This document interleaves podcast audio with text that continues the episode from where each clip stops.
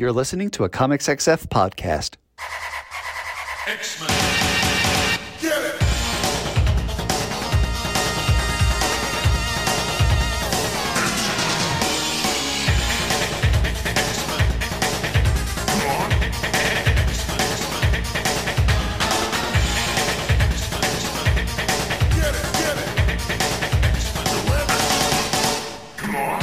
Hey everyone, and welcome to another exciting episode of Battle of the Atom. This is your weekly X Men podcast where we rank every story from A to Z. I'm Adam. And I'm Zach, the bad boy of X Men podcast. Are you doing like a Max Headroom thing? What, what is going on right Yeah, I didn't mean to, but then it's I I accidentally stuttered because sometimes I like legitimately stutter. I Mhm. I we're gonna get back to my, how I got to Max Headroom, but Adam, I don't think I've ever told you this. Uh, when I was in tenth grade, someone at the lunch table asked me, "So Zach, what was it like growing up with a stutter?" And I was like, "That's Oh. weird. I grew up with a stutter. I did not know this about myself. Oh. Turns yeah. out, turns out I did, and no one told me." Oh, that's awful. I mean, like the school said, "Hey, he's fine, but let's throw him into some speech therapy for a little bit." But apparently, I had a stutter. I did not know this. Huh. See, I was always under the impression that you like because you've talked about going to speech therapy before. I always thought that that was like something. Have I? Yeah, you've mentioned it on the show before. I mentioned a lot of things on the show, Adam. I do not recall. No, but I don't ever recall this like this this intervention story of like some friend of yours saying I mean, that off the cuff. You say intervention. It was me having lunch and Maggie told just saying, "Hey, Zach, what was that like?" And I was like, "I don't know, Maggie. I didn't know I had that. That's weird." Thank you for telling me? Question mark. Oh, That's. I went home and I so asked my mom. I said, "Mom, did I have a mom? Did I have a stutter?" She's like, "Oh yeah, a little bit, Zach. We got that fixed." Oh, And I said, "Oh, did you? okay." Did Nice did to know. Mom? Okay. anyway, but because I did that, then I remembered that this is a Mojo episode, so I was like, "Max Headroom, perfect. Let's go." That's yes.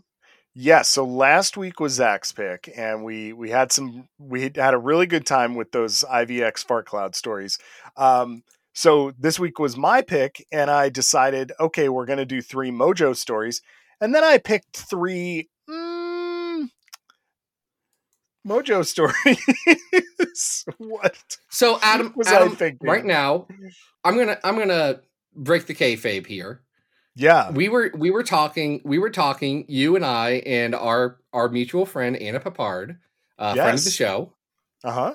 right before this, and I asked Anna, "Are there any good Mojo stories?" Because she thought our picks were atrocious. Yes, she has told me they they were bad, and I mm, we're gonna we're gonna talk about them. They're not. Oh, Adam, we should have done. Oh, Adam, we messed up. There's so many we could have. So many.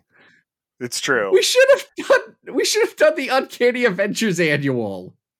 Oh yeah, yeah, yeah. That would have been fun. Uh, listen, So that one's got we, a himbo havoc in it.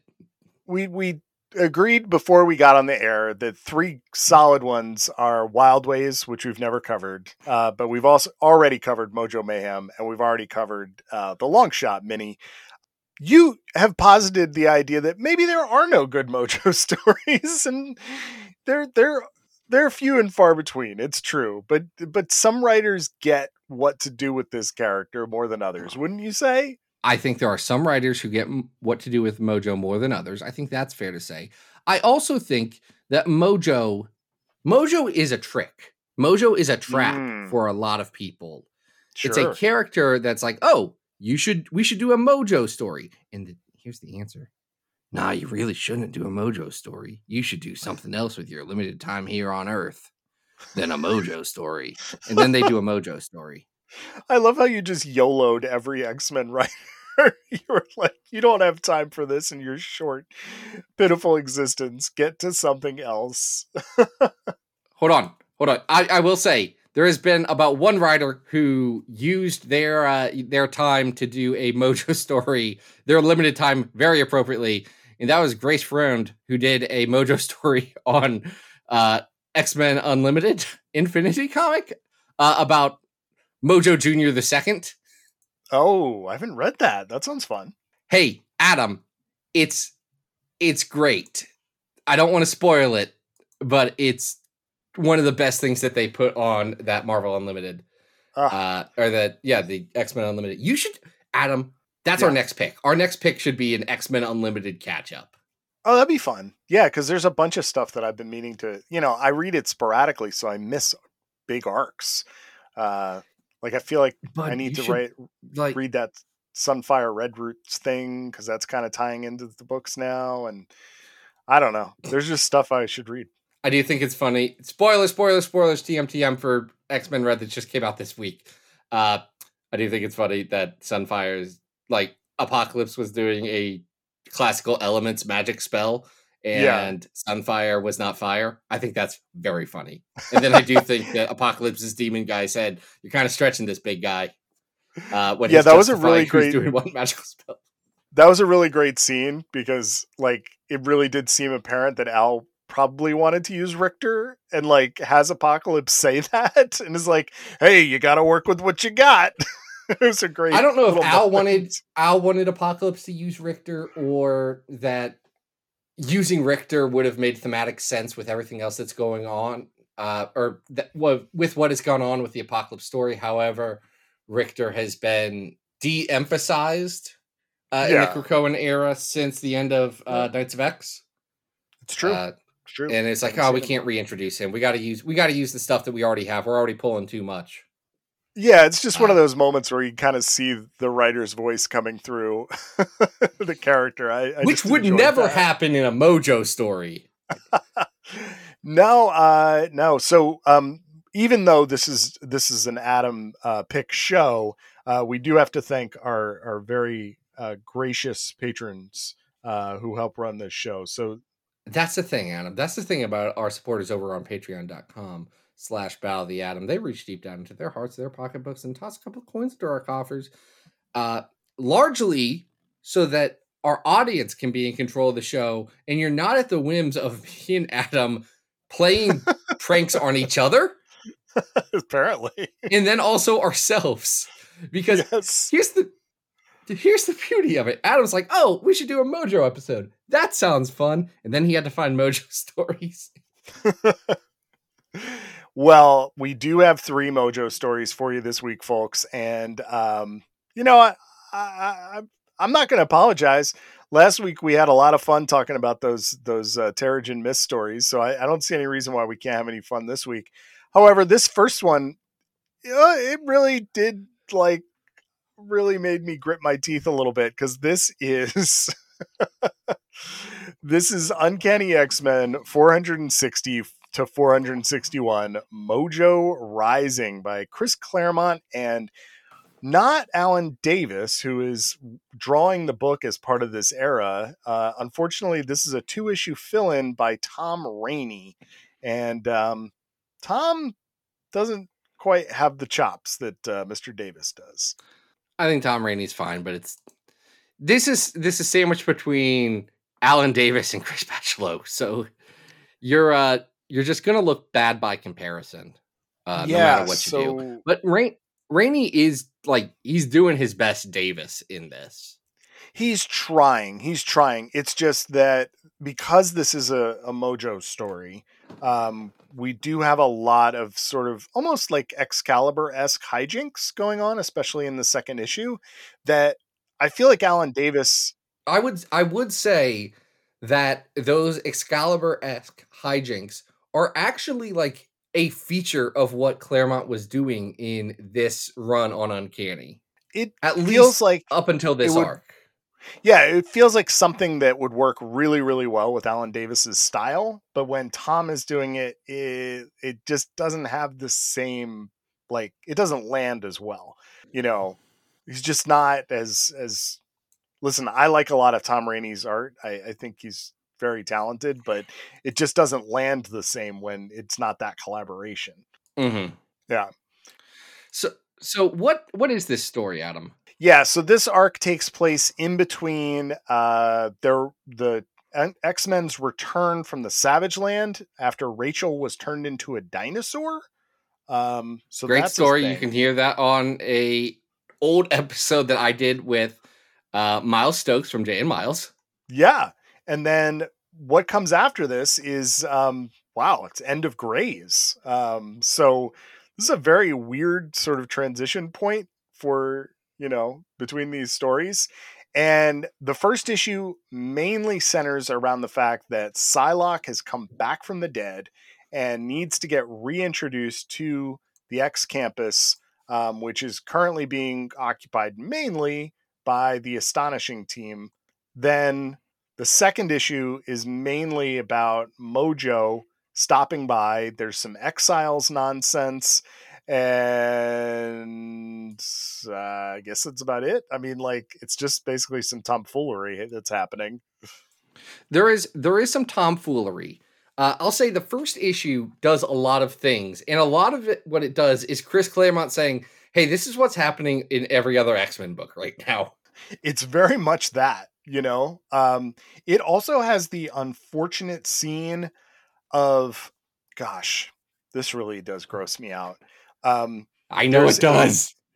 yeah, there's a checkup scene where Beast is examining Psylocke in the medical bay, and um, she asks, "How did you know it was me? That it was really me?" And he basically like says he used his senses, and so he. Oh God, this is gross. He. I love. I want to hear you describe this, Adam. Please right, tell I've our got- listeners what what the Beast does. uh he sniffs her he rubs his paw on her and then he licks her neck um Yes, as you do. Have you not had a dog? it's uh it's definitely flirtatious he finishes this checkup by literally slapping Psylocke's butt as she gets up off the table um she kisses him on his dog mouth, and it's gross um because these characters have Listen. no chemistry whatsoever before these this issue and this scene is terrible This is something Chris Claremont would do. If Chris Claremont did this in Excalibur and Alan Davis drew it, we'd be like, "Oh, Chris, you scamp." I still think Chris is a scamp in this. This is this is very Chris Claremont, you scamp, because you have that, and then you have a scene where Rachel comes back from the Savage Land after convincing herself she was a dinosaur. Uh, walks into her room to find uh, Colossus is alive and Yep. making out with her girlfriend slash roommate Rachel or Kitty, and Claremont is obviously like, no, I, you don't understand. They were roommates, Joss. they were roommates. right it is very clear and i think that is an enjoyable scene uh in contrast to the other one that um rachel not so happy to see colossus and um is is definitely jealous so that definitely works for me Rachel, Rachel is in this weird spot where she's like, everyone keeps coming back to life except for my mom. It's not fair. And one, Rachel, your mom famously did come back to life already. Two, Right. in between these stories, she comes back to life again and all the X Men kill her again. And three, you also came back from the dead like five years ago. So maybe pot and kettles are something we need to talk about, Miss Grey. it seems a little heavy handed, especially because then, oh, I just, one other little aside about the first issue is that because Claremont feels the need to comment on everything that's happening with X Men right now, he's also inserting Enemy of the State into this, which is really funny. He's Bud, he's inserting Phoenix Endsong into this. It's wild. yeah. It's crazy. It's crazy. So by the time um So this is also part of the weird time where he is writing X23 and he gives X23 the Fang costume. yes. And do you know do you know the backstory of the Fang costume? Like in general? um Not the Well- not the comic reason of why Wolverine wore it because he killed a dude. But no, like but isn't the- it? It's originally a design that Cockrum came up with for one of his DC characters, isn't it? Well, I don't know about that. I think maybe, but he wanted to put Wolverine in it, and kind of as his sign off on the book, his hand off to Byrne, he changed Wolverine's costume to the Fang costume, and Byrne tried to draw it for like a second, and you, we can see this in the uh that Iron Fist story uh that you Oh, and me right. ranked a couple Yeah, years ago. yeah. He's wearing the Fang costume. Yeah, Byrne draws that one time, and he's like, "Nope, nope, this sucks to draw. I don't want to do it anymore. We're going back to the other one." Which I don't want to say. I don't want to be like sympathetic to John Byrne, but I understand. like I'm not drawing all these little bones every time. I got twenty some pages to get through a month. Uh, Uh, yeah, it's it's certainly not. they keep trying. They keep trying to make the Fang costume happen, and I don't get it. Well, now Daken's wearing it, right? So, I guess he's gonna Yeah. stop wearing. all right. He's so gonna stop wearing it soon. To keep it on Mojo, the second issue does have Mojo and Spiral showing up in the Danger Room and turning most of our X characters into X babies. Um, there's also a crossover with some of the characters from Exiles who are running around as lawyers. And he, Mojo is very upset that Psylocke's cybernetic spy eyes uh, have been rem- removed, replaced, you know, whatever it may be.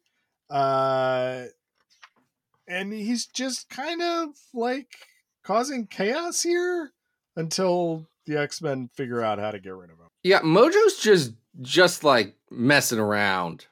He has a gene bomb, which is Oh, funny, except for Jesus. Claremont already used that joke. Yeah, yeah. And and what's what's really wild is that the emotional arc of the second issue actually belongs to Juggernaut and like correct me if I'm wrong, isn't this a commentary on Chuck Austen's X-Men? Yes, because if you remember, Adam, okay. Sorry. You you remember at the end of Chuck Austen's X Men, uh, one Sammy the, the Squid Boy gets murder killed by Black Tom Cassidy. Yes. Cassidy, Yes. Juggernaut's boy, longtime boyfriend. Yeah. Uh, and then Xorn, who we have to be clear, is Shen Xorn, Xorn's identical twin brother, not the Xorn that dressed disguised himself as Magneto, disguising himself as himself. Right. Uh, the other one, the Beerfest Xorn, as I like to refer to him as. Uh, he opened up the black hole in his head because Xorn had a star in his head, and this Xorn has a black hole in his head because it's an opposite of a star. Anyway, and everyone went into the black hole, including Xorn. And uh, apparently, black holes lead to the Mojo verse. sure. that's that's where Juggernaut's been. I mean, look, all of this That's is it. fine. It's just, you know, it's a wild ride. You know, Claremont is trying to pack in so, so much into just these two issues about so many different books. And, you know, as well as Claremont juggles things, it just, it, it can't, it can't hope to like tie all together because there's just too much going on, you know, and the tones are switching back and forth depending on which you know scene you're in. You know he wants there to be this high drama but then there's ex babies and you know it's like well what are we going for? You know are we going for the media satire that usually comes with a mojo story or Which doesn't really the- happen here. yeah yeah. So it's a mess Hey, I've got a I've got a question, Adam. sure Look at the uh look at the cover to this the second issue to uh 460. ah yes yes done by uh Does it Frank Cho? go ahead Frank the Tank. yes Uh the less the less said about him, the better, I guess. I don't I don't want to outrage anybody. But I guess here's my question. Hold on. Oh no, I'm looking at the wrong one. Hold on one second. Pause. Vamp, vamp, vamp, vamp, vamp. Yeah. Okay. Here's my question, Adam. This comes not too long. Like what what does that cover remind you of? Does it remind you of anything? Because it reminds me of something pretty clearly. oh where he's peeking around the corner Yeah. Do you know what it reminds me of? what's that It reminds me of an Ultimate Comics cover. Oh, interesting. It almost it almost makes me think because look at that mojo. That mojo is off model. He has a beer bottle sticking out of his head. This is not normal mojo. Huh. It almost makes me think that they were going to use this for a uh ultimate Mojo, and then they switched things on Ultimate Mojo, and they had this cover around, and that's why they went with it. That is interesting because it I does don't- have the bars that you would see on. It has the bars, comic. yeah, right. Yeah. Oh, that's a good point, Zach. Good, good call. I'm trying Huh. to see when the Ultimate. Okay, the Ultimate Spider-Man arc with Mojo comes. Oh wait, actually, when is this out? When is this? Okay, no, Ulti- the Ultimate Spider one's a year later, but the uh the X Men one was right before that. So maybe it was something they had going, or maybe it's just a coincidence. I don't really know, I- but it's weird. Look, it, it it's an interesting note. Um, you know, and probably I listen. I don't want to call this uninteresting. Uh, Claremont is definitely trying to juggle all of these things. I just think ultimately it's unsuccessful. So um, I don't know if this is going to do so well on our big old list. Uh, why don't you tell our, our listeners what that is if they've never tuned in before? Folks, if you've never tuned in before, I'm going to be honest. Like we do try and make this show approachable, but again, out of our attitude era, we are just doing this for us now. And if you want to listen along, that's fine.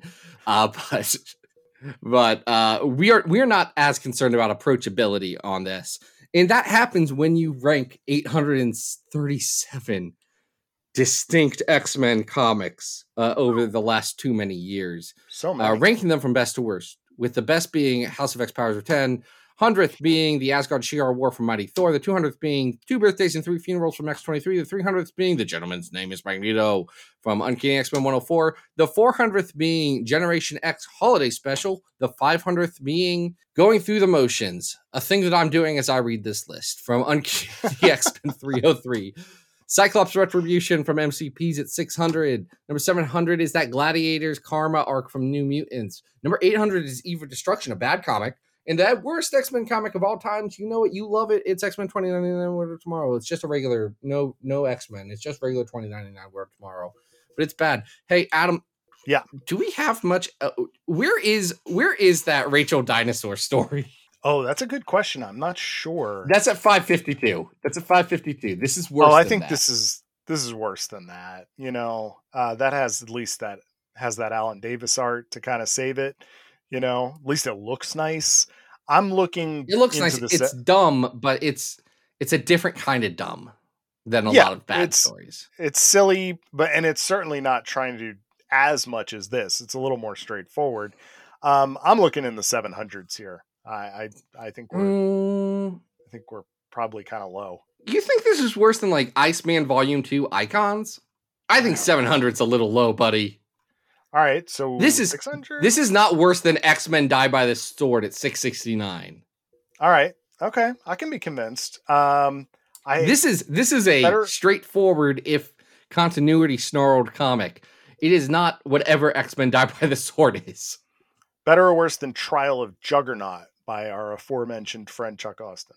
Mm, it's better than Trial of Juggernaut, I think. All right. Okay. Um, so probably not as good as Days of Future Pat, uh, Days of Future Present at six forty nine. Yeah, I I think that is correct. Um, I also think that Wolverine 102 and 103 at 651 are better than this. Is this better or worse than Exile's Unnatural Instincts? 60? Well, that would require me to remember any distinct Exile story, which I, know, don't. That's tough. That's really tough. Here's what Um, I'd say: at right above that is at six fifty six Magneto War, which I think is better than this. But at six fifty seven is X Men One Half Thrall, and I think this is better than that. All right, so this is going to be our new 657 Uncanny X Men Mojo Rising. All right, that didn't do nearly as poorly as I- thought it would. Now, following following up on that, Adam, uh, you know how last week we were talking about uh, some of the bad comics that were going around in like 2017, 2018, Sure 2016, did. Yeah. 2017, 2018, some of the some of the rough times. Oh, I remember those. Yeah, Adam, do you remember Marvel Legacy? I sure do. Yeah. Um, you know, I don't know if I necessarily resem- remember more than the like cover treatments though. Like, what was the actual editorial push on that? Like, what was that supposed to This do? was- Just bring back legacy numbering? This was the last push of Axel Alonso's time on as editor in chief. It was his last big initiative that he led up, and it was almost entirely across the line back to basics. It Oh, was right. coming out of. Secret Empire. It was we are going to bring everybody back to what everyone loves about these Marvel comics. So they brought back legacy numbering. Nearly all of the comics like had something to do with a classic villain or something. So for the X-Men, what we got at them is a story I know we all think about.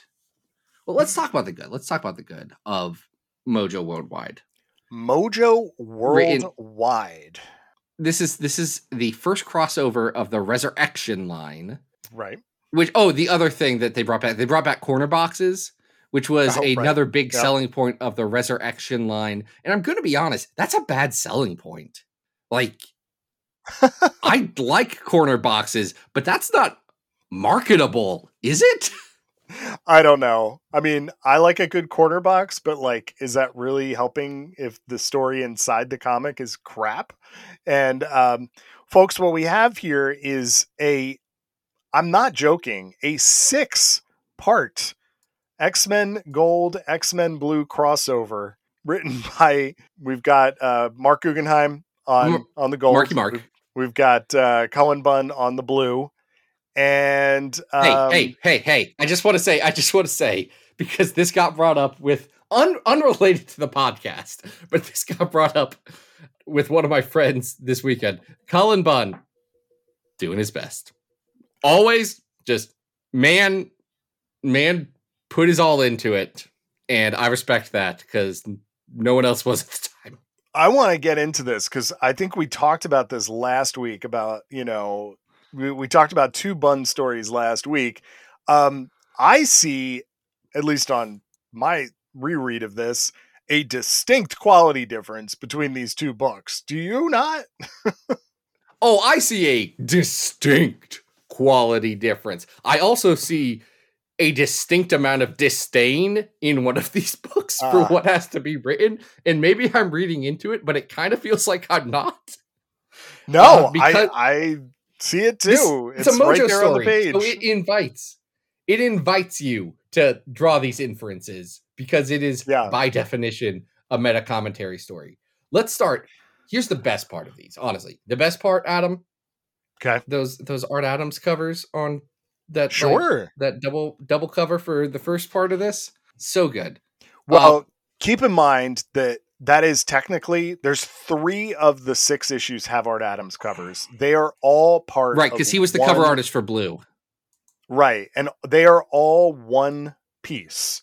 So no you- no uh the gold the gold and blue are one piece but the uh oh there is Like a fourth cover where 13s. right.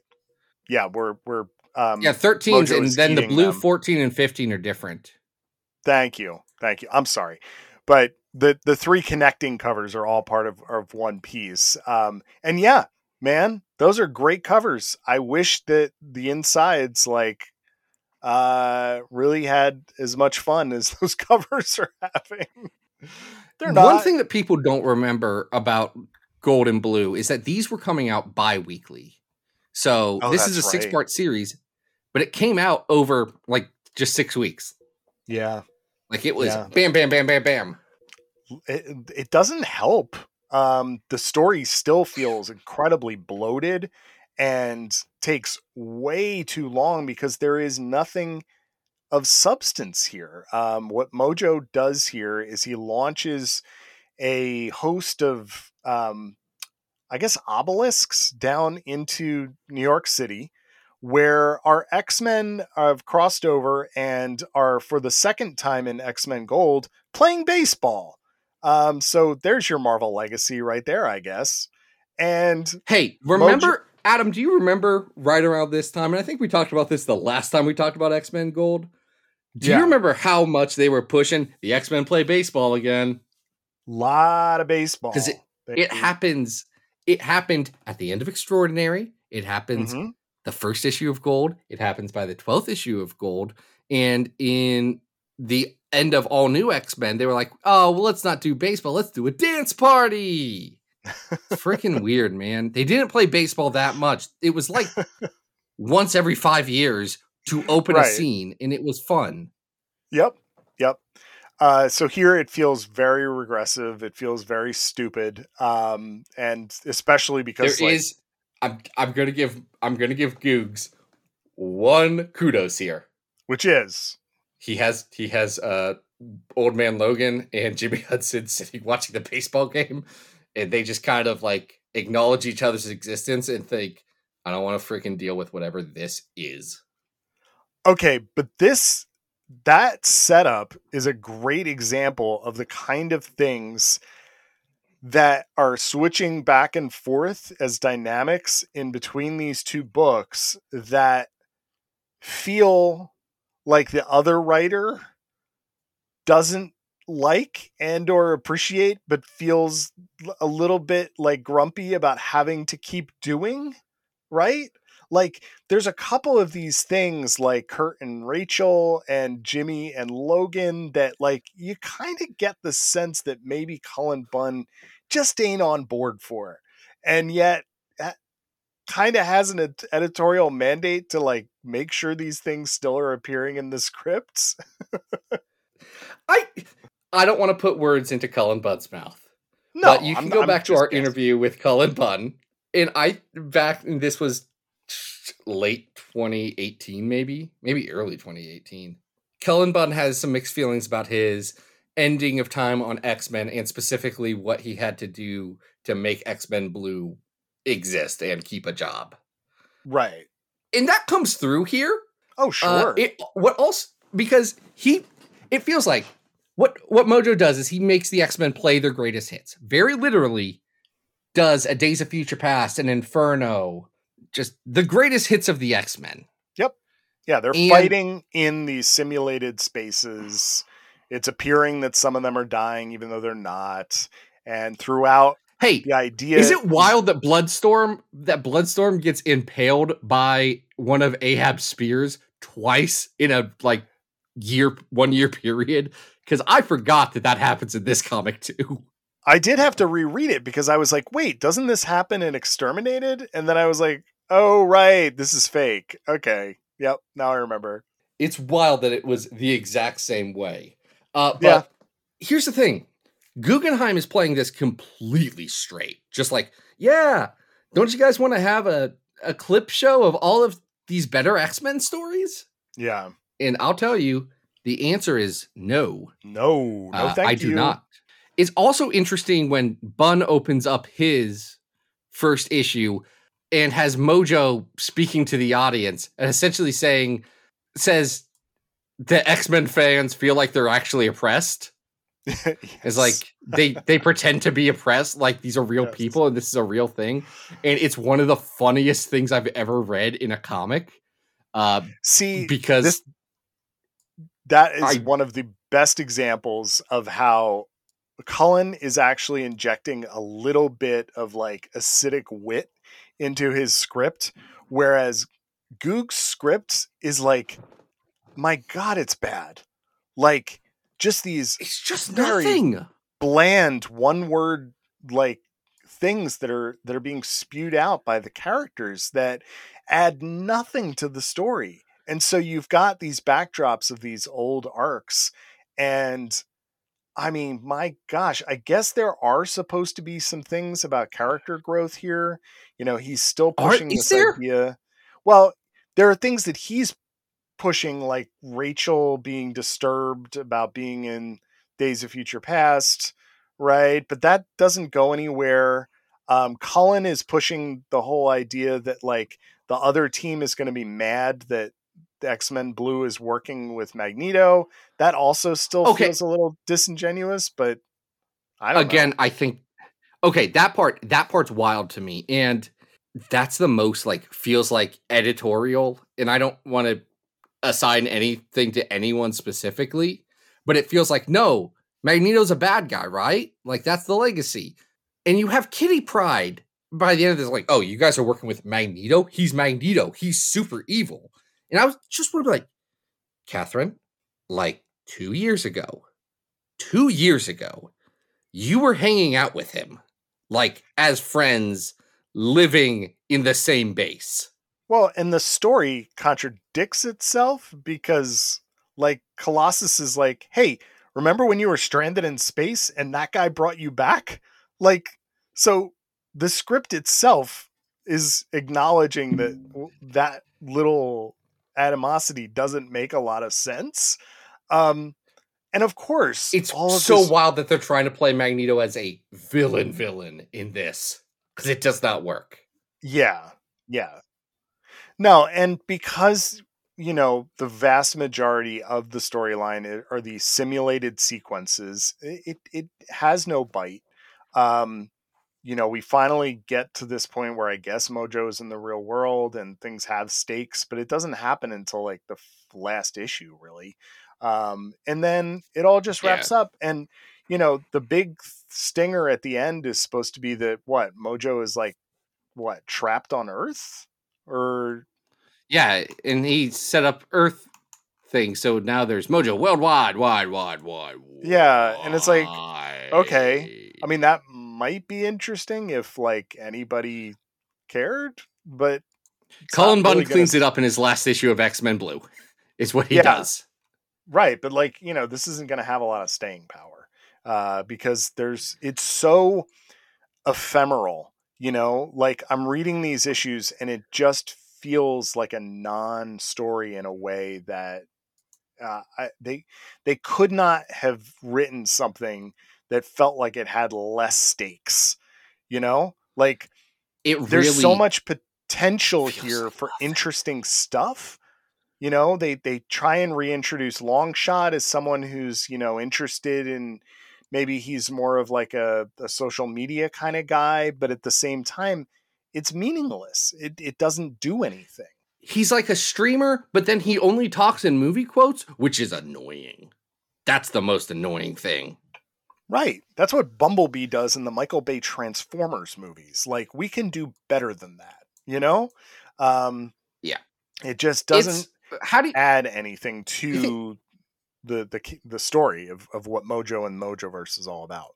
I think one other thing that really hurts this is a lot of artistic inconsistency.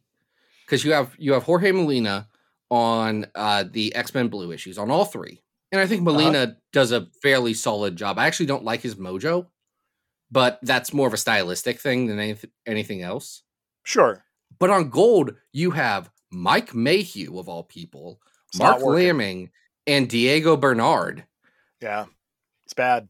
it's it's so inconsistent and i get that you know what maybe because gold was supposed to i think have three artists trading off arcs and maybe with the ardian syaf stuff it really really screwed up everything uh because it was supposed to be like lashley and rb silva and syaf Yep.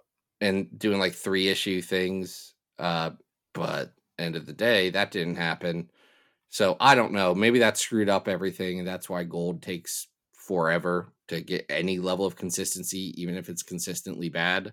Yeah, Uh, I mean, especially that first issue is just it just looks so glossy and sheen.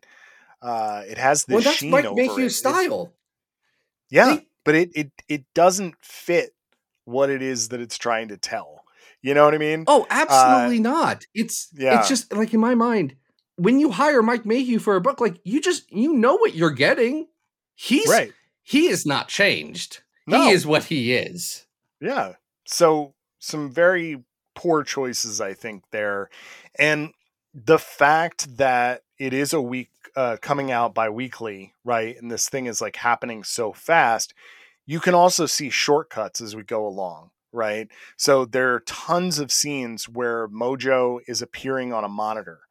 And folks, I, it doesn't matter who the artist is, they're copying and pasting either one artist or another artist's mojo face and it's on every TV and it's happening on multiple pages in every issue.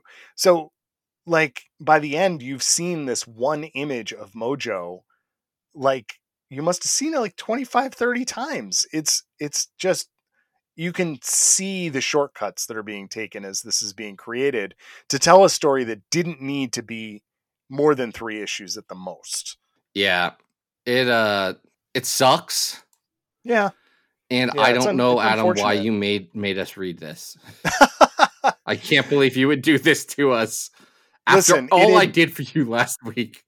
Oh, right, right, right. It had been a while since I had checked this out. And, you know, one of the things that I, I like to do on this show is sort of go back and reconsider things. Um, but this does not work, you know, and it's a real shame because I do think that you can see the strength of what Bunn is doing occasionally. You know, there are moments where, like, you know, Polaris, Magneto, and Danger are kind of fun to hang out with. And, there are mostly other scenes where we're just trotting around with these characters that have no real interest in being together. There's no real rhyme or reason against what they're fighting against.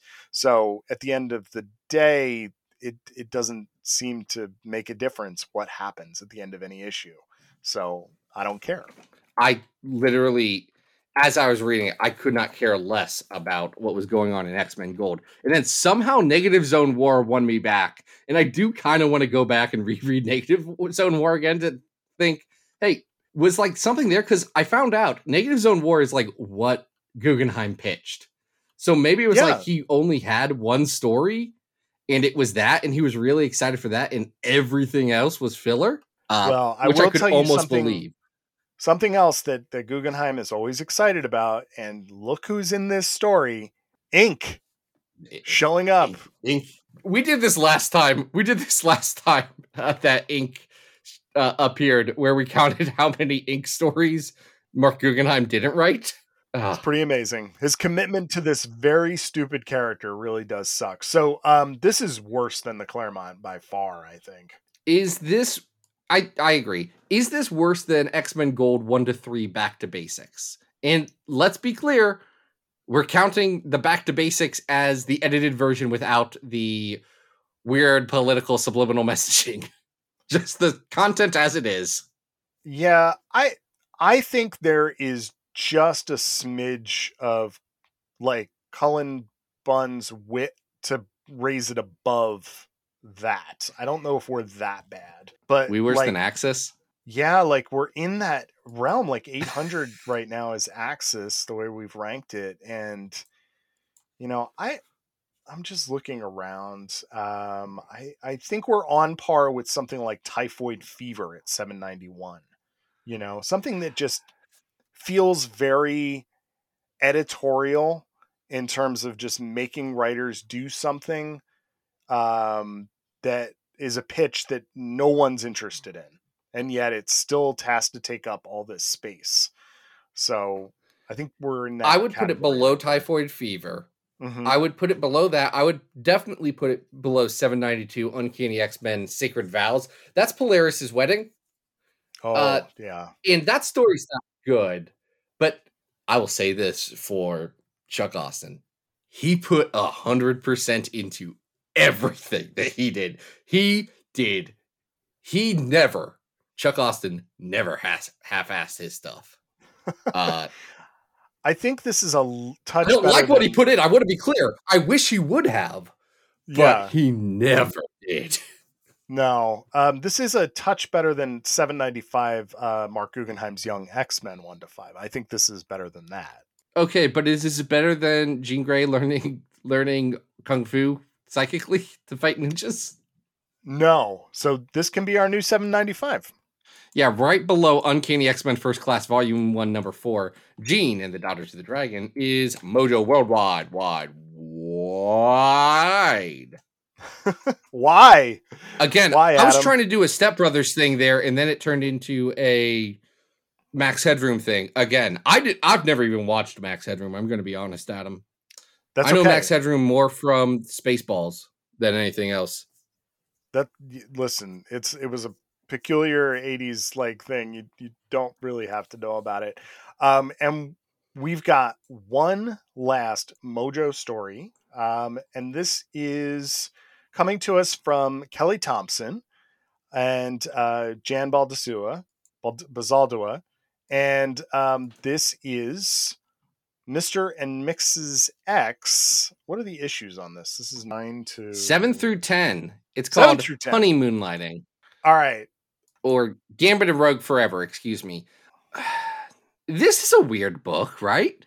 I remember when Mr. and Mrs. X uh, came out that I was uh, really interested in its first arc, which involved uh, Xandra, right? And we we learned that Professor X and Lilandra had a child. Then there was a really good issue right after that where they were all just hanging out at Gambit's apartment for like majority. well, it was the their issue. apartment with the cats. Yeah, yeah, yeah. I know what you're talking about. That's a fun one. And then this is where the book kind of slides a little bit, right? Because we get this ah! multi-issue. No? You say it slides. You have stronger feelings about the quality of the first five issues of this book than I do. And go back to our other Mr. and Mrs. X episode for that. Yeah. I mean, the difference in quality between the Rogue and Gambit miniseries that came before it and Mr. and Mrs. X is a, a pretty sizable gap, right?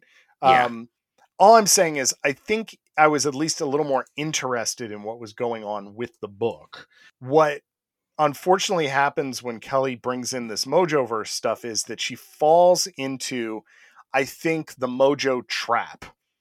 And that is that Mojo should be more because Mojo Worldwide does this same thing, should be more than Mojo just spinning a wheel and throwing characters into either an old story or in this case a different genre of story. And unfortunately Kelly does this for like two out of the four issues um, instead of getting to what I think is actually a kind of interesting plot point towards the end of this story, which is what Kelly always seems most interested in is exploring Rogue as a character. And in this particular case, she's exploring a canonical part of Rogue's trauma that I think is kind of interesting to call back, especially for this story. But I don't know that all of this like works. I, I don't think it ties together in a neat bow. That's the thing. It super doesn't. Kelly does some stuff with uh like Spiral in this as well, where Spiral gets part of her soul back, but her soul looks to Gambit like a baby that becomes a cliffhanger. And I'll tell you what, bud, if I had a nickel for every time Kelly Thompson introduces a baby in her 12 issue Mr. and Mrs. X series, I would have three nickels, which isn't a lot lot, but it's weird that it happens three times. It's Xandra, it's this baby Spiral that's actually part of Spiral soul. And she says, Hey, it's interesting that you're seeing that as a baby gambit. And then it's freaking Kandra uh, in the last arc of this that people forget that she's not a baby. She is a toddler, though Right. uh, that she gets resurrected. It's weird. Uh, it, I, I think it's interesting that she wants to go to some of like the the assault that Rogue deals with in the initial Genosha arc, but also I feel like that is subtextual and like you have to infer that in the initial Genosha arc, and then you have to not directly and explicitly reference it in this arc, which feels like is not doing the service that those kind of stories really deserve. I feel like it it tries and is not able to give it the space or the time that it really needs, so it ends a little flat. And I feel like that's common along this arc it, because I feel like every character's emotional arc feels just a little flat and underdone. It's an interesting uh, choice, right? To make this callback to that first Genosha arc and to, like you're saying, it's not making explicit what happened in that scene, but it's also suggesting that Rogue was traumatized enough by it that she's still hanging on to that and that it's affecting how she is in the present. I Which, think that to be fair, that's that's textual in what Claremont's doing because right. that's when Right. Carol Danvers takes over for the rest of the arc. Yes. Yes. And I think that that could be a really interesting callback. The fact that it's happening here at the end of this goofy story you know where we're spending a lot of time oh it's them as a noir it's them as a western it's them as this you know and it just that those two things don't add up you know when you're trying to talk about something a little bit more seriously and you're putting it at the tail end of something that is not serious and is is quite goofy it it it doesn't work. I think the other thing that really doesn't work here for me is if spiral is going to get back pieces of her soul it, to what end? You know like we don't really quite understand what the goal of that is. Is the goal to get back to being rita? Is the goal to escape mojo's control? And how many pieces are there? Like do we have an idea of what our end goal there is? And and i don't know the answers to those questions because all i know is that she needed a good thief to steal this thing.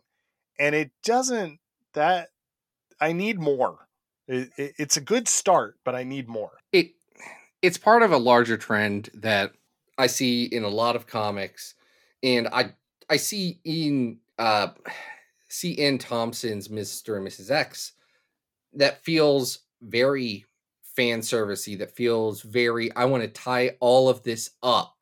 I want to turn this character that I think is cool and really just make her a good guy now. And we got to stop. We're running out of bad guys in X Men. yeah guys, I, I mean, we've we've taken all the good ones already and made them into heroes. Can like we were talking about that Magneto thing earlier. Magneto's a great villain. We already made him into a good guy. It's so we can't like convincingly use him as a bad guy eh, anymore. Don't do that to Spiral, a character who mostly exists to have six arms and be kind of cool. Just I get it. I read I've read the stories. I've read them, but can we just let Spiral dance? Can we just let her like do her thing? I don't get it, man. I don't know. I, I agree. I, I think that there's definitely and maybe I'm uh, reading into it a little bit because this is by Kelly Thompson's admission, her OTP getting married and then having sexy adventures together and then constantly talking about hint hint we're going to have a baby uh which I have 3 kids. I don't need everybody having babies. We have enough we have enough superhero babies. Yes. You guys keep doing that- bad stories and getting rid of the babies. Until you can be trusted with a baby, you guys can have no more babies. Use the babies you already have.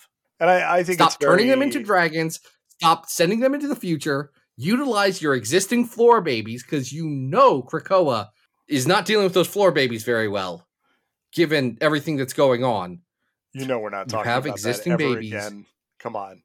Oh, bud, I'm never gonna not talk about the floor babies. No, no. just I saying, mean, the mhm. comics are never going to touch that with a 10 foot pole. Come on. That's going to be a complete forgotten. Like, please. I will never, Adam. I swear to you on this very podcast, I will never forget the floor babies of Fun Island.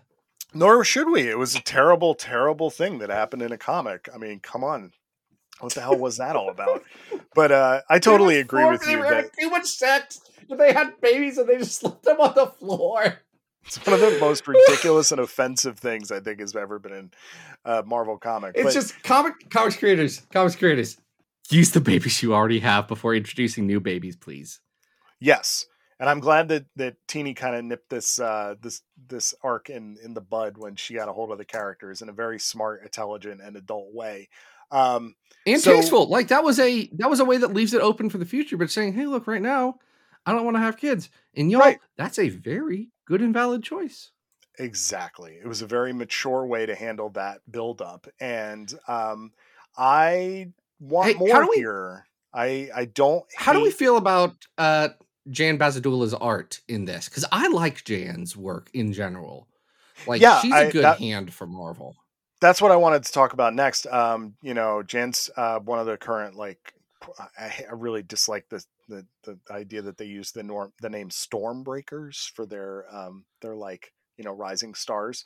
Um, but I think of it. of I them. think of it exclusively in Beta Ray Bill terms, and that helps me sleep at night. There we go. I like Because that. that's- um, That's what they're doing. That's what they're doing, Adam. They're so comics brained that that they cannot think of the cultural context in which Stormbreakers or any overt Norse stuff could be taken right now.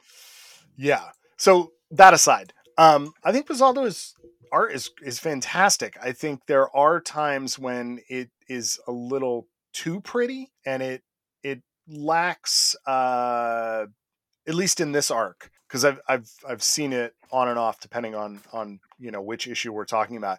It sometimes lacks uh location, you know, like sometimes it's difficult to necessarily tell where our characters are, but I'm also very understanding about that because this is one of those stories where where are we? You know what I mean? Like so much of where the characters are is specific to the Mojo verse and it's all fantasies, so things could change like from panel to panel. So little understanding about that, but um I mean overall very talented artist. Yeah, pretty uh pretty pretty solid. Uh so I think this arc is mixed. Uh where do we have that first Mr. and Mrs. X arc? Uh it's at 253. This is way worse than that. Oh yeah, yeah, yeah. Um I don't I think of our three stories though, this is probably my favorite just because I think it's But this is- least trying something, you know? Like it's I agree, yeah. but like long shot is at 344 and this is worse than that. Oh yeah, yeah. No, I still don't think this should rank that high because I don't know how much it's really accomplishing what it's setting out to do. I think it's a good looking book. Is this better or worse than X Babies at 453? oh, gosh, I think this is this is probably worse than that. I mean, Yeah, and this doesn't have Baby Maggot in it. No, and it's it's just light on content. You know what I mean? Like I'm looking down the list. I mean, I'm wondering if this if this goes. I think this is at least you know probably a 500s book, um, but it could probably. I don't know if this is worse. This than, is better- worse than the Muir Island saga at 588. No, it's not worse than the Muir Island saga. What are you talking about, Adam? right, all this right, is not so- worse than Deadly Genesis at 524. Okay, all right. Uh, So I working our way would say up. that this is actually better than the Magma and Mephisto date in New Mutants at 509, but I could Oh, be persuaded otherwise. Okay, okay. No, I like that. Um, I think we are right around 500. We're in the right spot. You and me are like picking through right here. I can see it on the Excel sheet.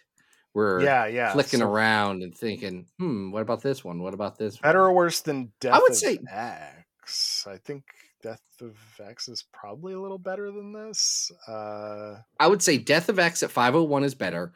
The Magus arc of New Mutants at 47 to 50 is probably better, but I think this is better than Generation Hex at 305 or 503.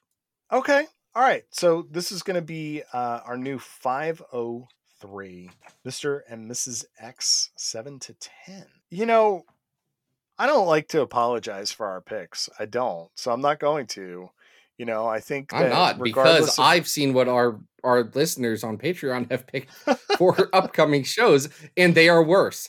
Worse is the we wrong have word. some real fun I- stuff coming up. Really fun stuff. Yeah. Um, I want to give a shout out to our current, our most recent p- pickers on Patreon who have picked out stories because y'all are enabling us. yes. Just- that's what we need. Every, every, re- every one of like the last five requests, I have responded with a "Oh hell yeah" or "Sickos colon yes."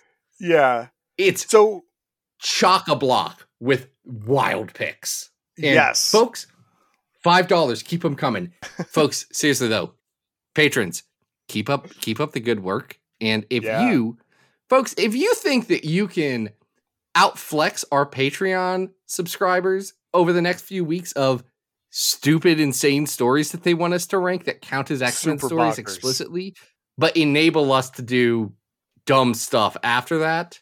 Going over to patreon.com slash battle of the atom and you can throw a couple of uh, dollars our way and then we'll do it. We'll do it. That's right. I'm- That's right. I have I have been frequently texting Adam about how wild the list is about to get, and I'm so happy. And every time I look, I it just puts a big smile on my face. Um, so, Zack, anything uh, going on in your world that you want to tell the world about? That's a great question, Adam. No. I love it. I love it. Uh, folks, you can always you? follow. Yeah, you can always follow me on socials. Uh, Adam Reck on Insta and Blue Sky. Arthur Stacy on Twitter. And Zack, what craziness are we getting up to next week? You know what, Adam? Next week, next week we are talking about Count Nefaria. Whoa! Oh, this It's is a a story I've been I that I think we've been talking about talking about for a very long time, and I can't believe it's actually happening. but it's happening and it's amazing. But until then, folks, this has been Battle of the Atom. We hope you survived the experience. Get it!